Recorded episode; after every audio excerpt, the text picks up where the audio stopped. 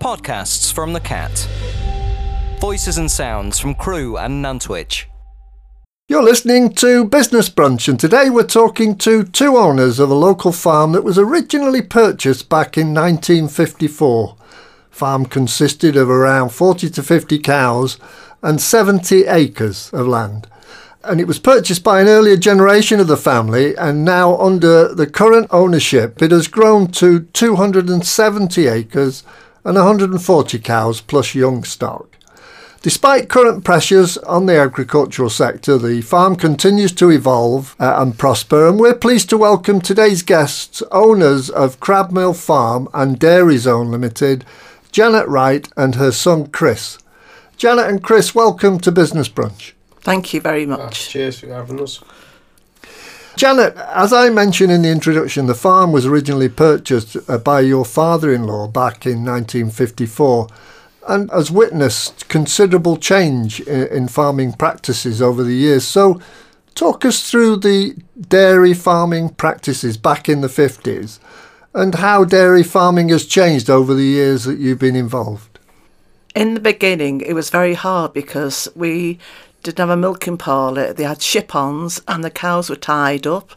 They still had to milk them, but it wasn't by hand, uh, and it was hard going. They would do their own silaging. It would take about a week, so it was quite hard, and it took them a while to pay off. They had a big mortgage on the farm, so it was quite financially hard going for them. And just to explain what a ship-on is. Ship-on is where you have a little cubicle and a tie.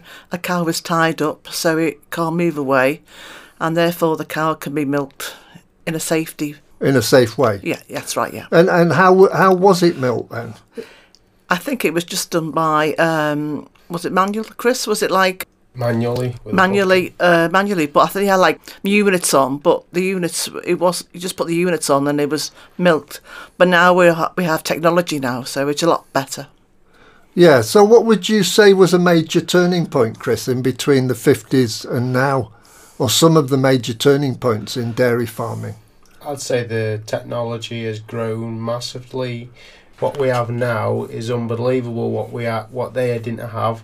Technologies now we have. A, I have an app on my phone for uh, Genus. Um, what that is is um, for when cows are bulling, it sends me alert. So it it comes up on my phone. So it's uh, sends me pings. So I serve them and get them in calf.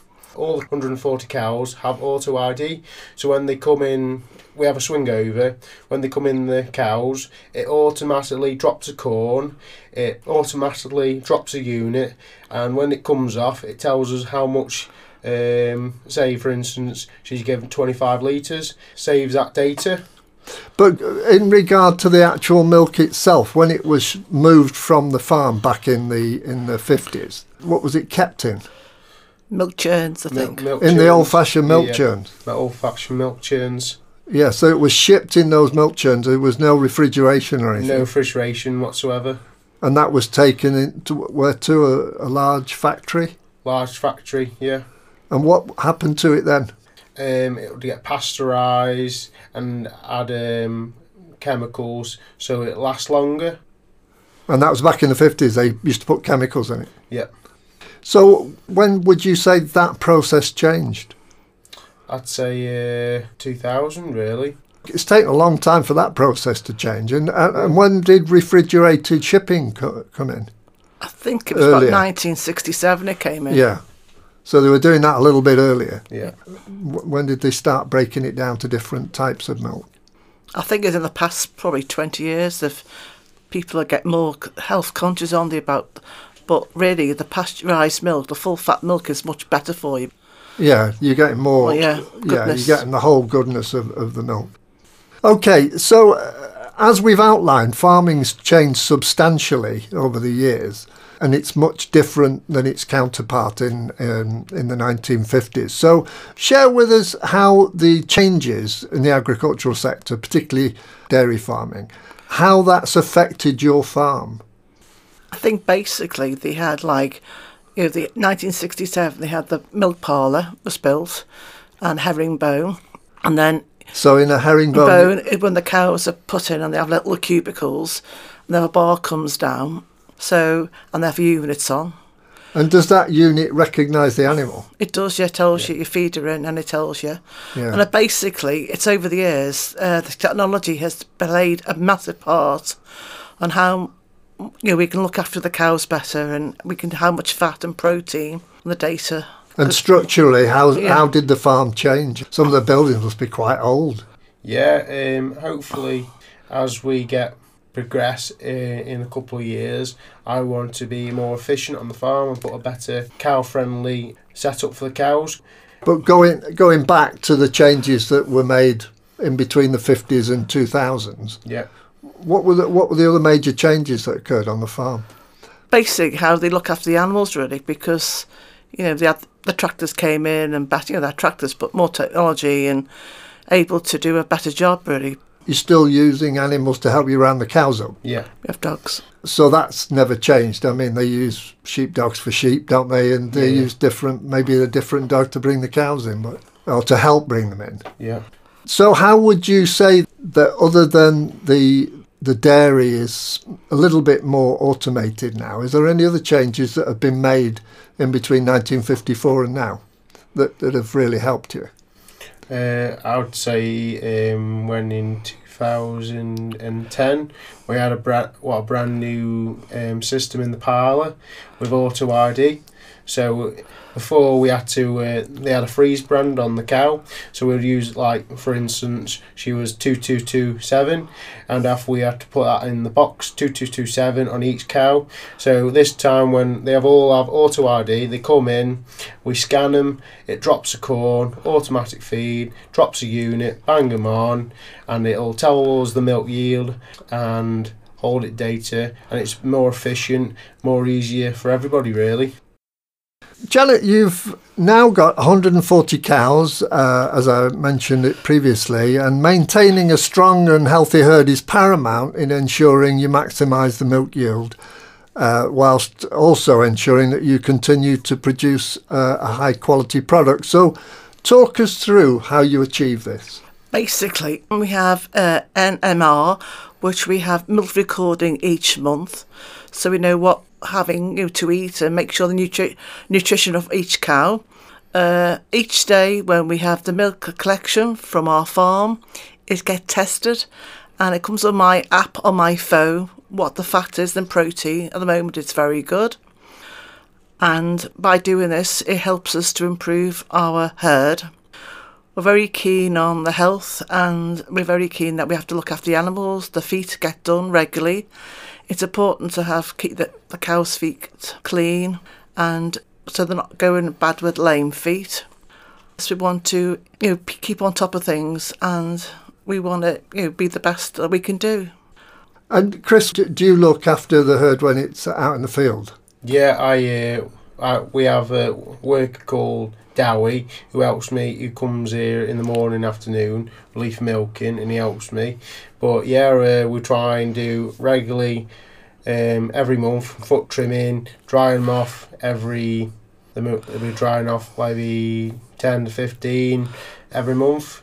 Now April till um, September we're block having sex semen, so we've got like forty-five heifers calve, so uh, they'll be going uh, into the herd in two years. So as the cows get bigger, we can play, put them in the herd, and the other ones will go off. So there, there is like a succession uh, in the herd. How old would an old cow be then? Depending, actually. We've had some for about four or five, six or seven. Um, yeah, we don't try and get rid of any cows. We try and, the older they are, the harder it is to get them in calf. And, you know, that's why we always try to have, try and do forty-five placement um, heifers every year, because they are the, the fresh, um, fresh blood, and they help get us the fresh milking, because when a cow calves, that's where the milk comes in, the yield. So it's always important to get that fresh, always get them pregnant and get the milk there. And all that's monitored on the on their individual log, is yeah, it, presumably? It. So if they see a vet yeah. for, for some reason or other, you, that's all on their log. That's it. We always have um, everything a cow has. It always have, we always data it. So when the farm insurance come, they're seeing what we do every single day. Make sure we're doing our job right. So everything's by the book. So you're looking after the health and well-being, every aspect of the cow, to make sure that it, it's a happy animal and uh, and it's giving the maximum amount of milk. Yep, that's correct. Janet, you touched on how you use new technology, and you, Chris, um, in regard to the, the milking parlour. But there, obviously, there's lots more aspects to modern technology. So talk us through what technology you use to help you manage the herd, improve production, and also refine your business systems, you know, your bookkeeping and, and monitoring of uh, animal welfare, et cetera. How do you use technology in that respect? Well, the- Basically, everything else, we we do the V A T each month on Xero. I do that. There's wages to be paid, there's bills to be paid, on everything's online now. My husband was a bit old-fashioned, bless him. He was writing cheques, and I said, you know, it's expensive, we need to go online. And everything we do now, we pay online. It's, it's efficient, it's safer, and it doesn't cost you anything to pay online. So in one way, it's we, we've come leaps and bounds. When I came to the farm, we were doing every three quarter, uh, every three months. But I said it's important to have a business. We need we could do the V A T every month, so we're ploughing the V A T back into the business. And this has been a, a you know it's been a great boost for us.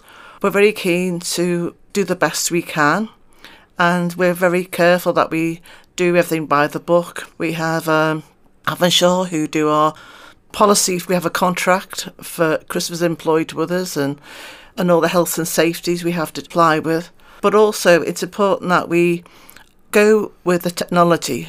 This is, will be help us in the future, and it makes a big difference. So it's um, already helping with your cash flow, because it does you do, your cash flow. I know how much money we got. I have an app on my phone. I know I pay the bills. I know when, you know, we've got to keep an eye on things. It's just monitoring. It's important that we we don't um, overspend. And at the moment, we I put money in the business. My husband's put money into the business, but it's been hard going. So we just have to be careful. And um, you know. But technology is allowing you to yeah. stay on top of that. Yeah, it's yeah. been brilliant actually, and uh, having emails, and we know the data. And uh, we have Anna from H J Lee. She does our costing for us, because make sure we do the best nutrition for the cows. So it's been a remarkable thing. We, you know, it's happened on technology. It's been fantastic. And how about machinery, Chris? What kind of machinery? Because a lot, a lot of farm machinery now has a, has a lot of modern technology in it, doesn't it? Yes, that's correct. Um, like when we come to silaging, um, we have a forage harvester, and it takes about six hours all done. You know, it's more efficient, it saves time, and it's not sure about the weather, when it's going to rain, all that. So it's it, you need to be more efficient getting the grass in, because you need to keep it dry, because that's um, in the winter, that is your bread and butter. That's what's produced milk in the winter time. So that takes the cows through the winter time when they're, when they're indoors? Indoors, and that sees them out till April, because uh, silaging is the most important thing with the grass. If you can keep that grass gr- dry and get it in while the sun... Because you want to cut it when the sun's on it, because when the sun's on it, so it's high in sugar. So you cut it, silage it, keep it in the shed, and then put the sheets on it, and then open it in September. Because a gravful holds, um, a gravful is ten kilos, and ten, uh, ten kilos feeds ten cows. Per day? Per day. So we have one hundred forty cows, um, so I take eight, uh, eight gravfuls out, and I mix it up well, and I put a bit of pressed pulp in there. Pressed pulp is uh, like a bit of protein, and it does make some, they just love it, they just thrive off it, and they just produce more milk. You're listening to a podcast from The Cat. Janet, the, the supermarkets in particular uh, have had plenty of negative press because of their pricing policy in regard to the cost per litre of milk that they imposed on the on dairy farmers. So share with us the effect it had on your cash flow and the changes you've had to implement to, to try and create your margin. I think everyone's been affected uh, in the industry, because people want cheap food, and the supermarkets bring it in as a, a low price to bring people in. But people don't realise that, you know, milk is actually cheaper than water now, which is very sad, all the nutrients in milk. And also people don't realise that, you know, it costs money to produce a pint of milk. Plus the fact we've got our overheads, we've got the vet bills, we've got also we've got the corn that, and everything else. So it's been really hard financially for farmers um, over the years. And at one point, about three years ago, I went down to sixteen pence a pint, and it was hard. Um, so it's been really a hard struggle to make ends meet. And, uh, you know, it's, it's just as if you get to the end of the month and they'll be just breaking even, really. But I suppose if you go back a few years as well, you didn't have all the technology that, that was showing you uh, how your cash flow was being affected. That's correct, yeah. I mean, when I, well, I've only been married eleven and a half years ago, and uh, my husband didn't have a computer then, so people don't realise what goes into a pint of milk, uh, all the effort and work. You know, it's not just your cow comes in, you've got to wipe the teats down, you've got to put the units on, everything's got to get cleaned out, there's all your vet bills, and it's just keeping it on top of things. And, you know, and corn's gone up very expensive. So it's been a hard struggle. And, you know, so we've had to really cut our cloth, and it's been tough. Yeah. And, and I suppose the supermarkets were under a lot of pressure to empathise with their suppliers. And uh, that's helped them work with you more, yeah, ra rather than trying to extract the, the largest amount of yeah, profit from it. I know. It. We've actually just changed now. So milk has gone a bit better now for us, but it needed to because everyone was struggling. I think what people forget is everybody uses milk every single day, we but they don't realise how much we actually do use it. We use it for bread, we use it for wheat, we use it for everything. And it's so cheap. Feed prices are going up. So yeah. the corn, the corn is having a massive effect on you at the minute. Yeah, yes, because you know we, you know, because um, it's in its second uh, in Ukraine, the second largest wheat provider in the world. So you know it's going to be tight in winter. All the corn's going to be up.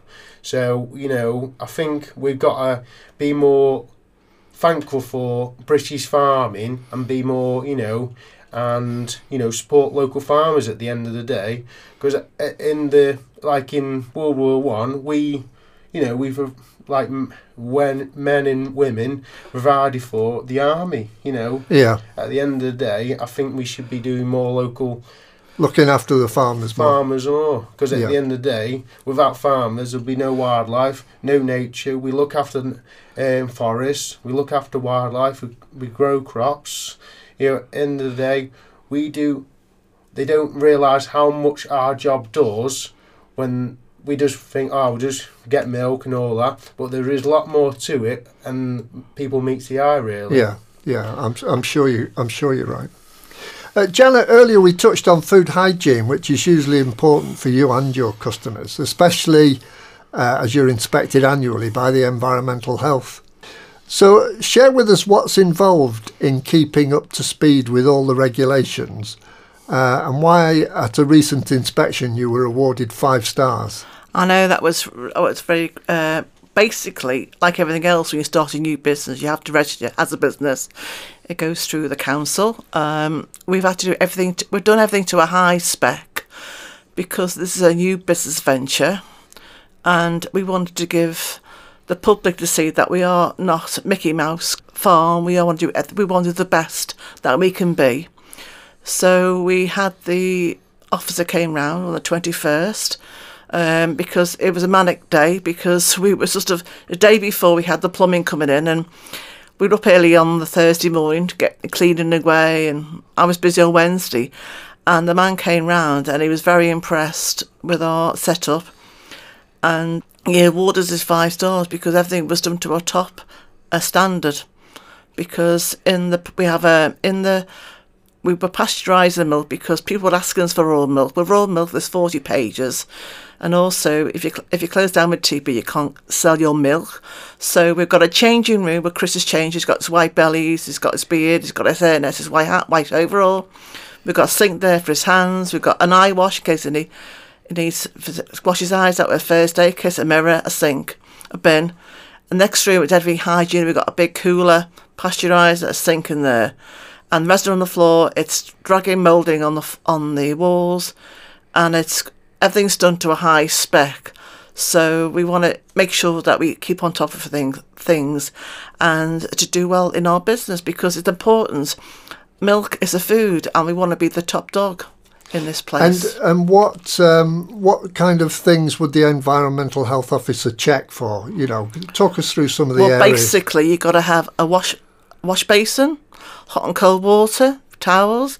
Make sure that we have uh, we've got fire exits in the um, in the lighting. We have special lighting with plastic um, f folders over it, so therefore, if it breaks, it's not going to break down, it's covered. So we're doing everything to a high spec. We've got fire extinguishers. We're doing everything by the book. We've got no smoking signs then. We don't want to smoke in a pasteurised room, but we have to do everything by the book. Um, so, you know, it's high spec, so everything's done properly. And because of all your effort in ensuring that you met all the, you know, you met or exceeded expectations in regard to the regulations. I know, that was a great, great, I said, oh, I said, oh, what, are we getting a good review today? He said, I would like to give you ten stars, but we can only give you five. Five is the limit, so it's a high one. So you've had the maximum well, number yeah, of stars. Yeah, five, so we're really happy. But we'll come again next year. Yeah, he's very impressed, so he's coming again soon. So your customers can um, yeah. can be thankful that they're, they're getting very, very high-quality product. Yeah, that's right, yeah. Chris, you, you've been involved in helping the farm face its most recent challenge with the price of grain rising on world markets and severely affecting your profit margin. So share with us how you've developed the idea of the Dairy Zone Limited and uh, how you reach out to your new retail customers. Before I even thought about Dairy Zone, I wanted to put a new cow. I wanted to put a new cow-friendly um, setup on the farm, because if I can be more efficient with my cows and have better um, comfort from my beds, because if um, you know, it makes my life easier, makes it more efficient in the winter when I'm scraping them out every day. It makes my life easier. But they were coming. I had a quote for one of them, and it was one hundred ninety-nine thousand. Just for the steel and the roof, and you got another fifty thousand for concrete, another forty thousand for steel, and then you include, and then you got another on toss for your water, your troughs, your gates, and it was like you, you're looking around a quarter of a million. So I thought, well, I might as well look in, you know, get rid of that idea and think about what can I do. We've got these barns by the dairy. We always we fiberglassed it, and I thought, oh, well, let's make a twenty-four hour vending machine room. And, you know, I've been round to some farms and they're doing it quite well. So I thought, why can't we do that? We're on, we've got two gateways in, they pull in, pull out.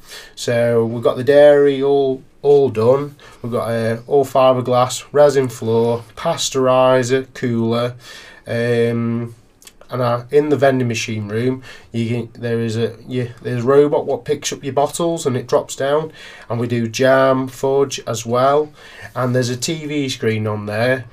With me on repeat, there's a drone. Uh, we were filming yesterday, and there's a guy who filmed the cows in. I got the cows in, and then he was that you can see me in the parlour, what I'm doing, putting the units on, and then after that we came outside, fed the young stock, and then it's when I want people to know how. What what it's like, how it's made, how it's um, produced on the farm, and an insight when they go into the vending machine, it's on there. So we, you know, they know what we're doing. We try and do everything by the book, and you know, we're a family-run business, and I want to try and do, I want to try and promote British farming and try, you know, back up the British farming really, because at the end of the day, I think we should support local farmers who are doing the best job we can really. And obviously selling milk, uh, I mean, it's early days for the Dairy Zone, but selling milk to the retail helps with your margin. That, that is correct, yes. Yeah, and, and helping you survive all the current cir circumstances. Yes, um, yeah, because it, it, it holds, the vending machine holds two hundred litres. Um, there's four hundred litres in there all altogether. And then hopefully as we progress in the coming years, I'm thinking I might get a semi-skim, so we can do, with a semi-skim, we can go into double cream, um, make cheese, yoghurts. There is, there is so much we can do with milk and make it into more of a product, you know, and, you know, not have the milk tank in and, and make it local. So it's all, you know, there is so much we can do.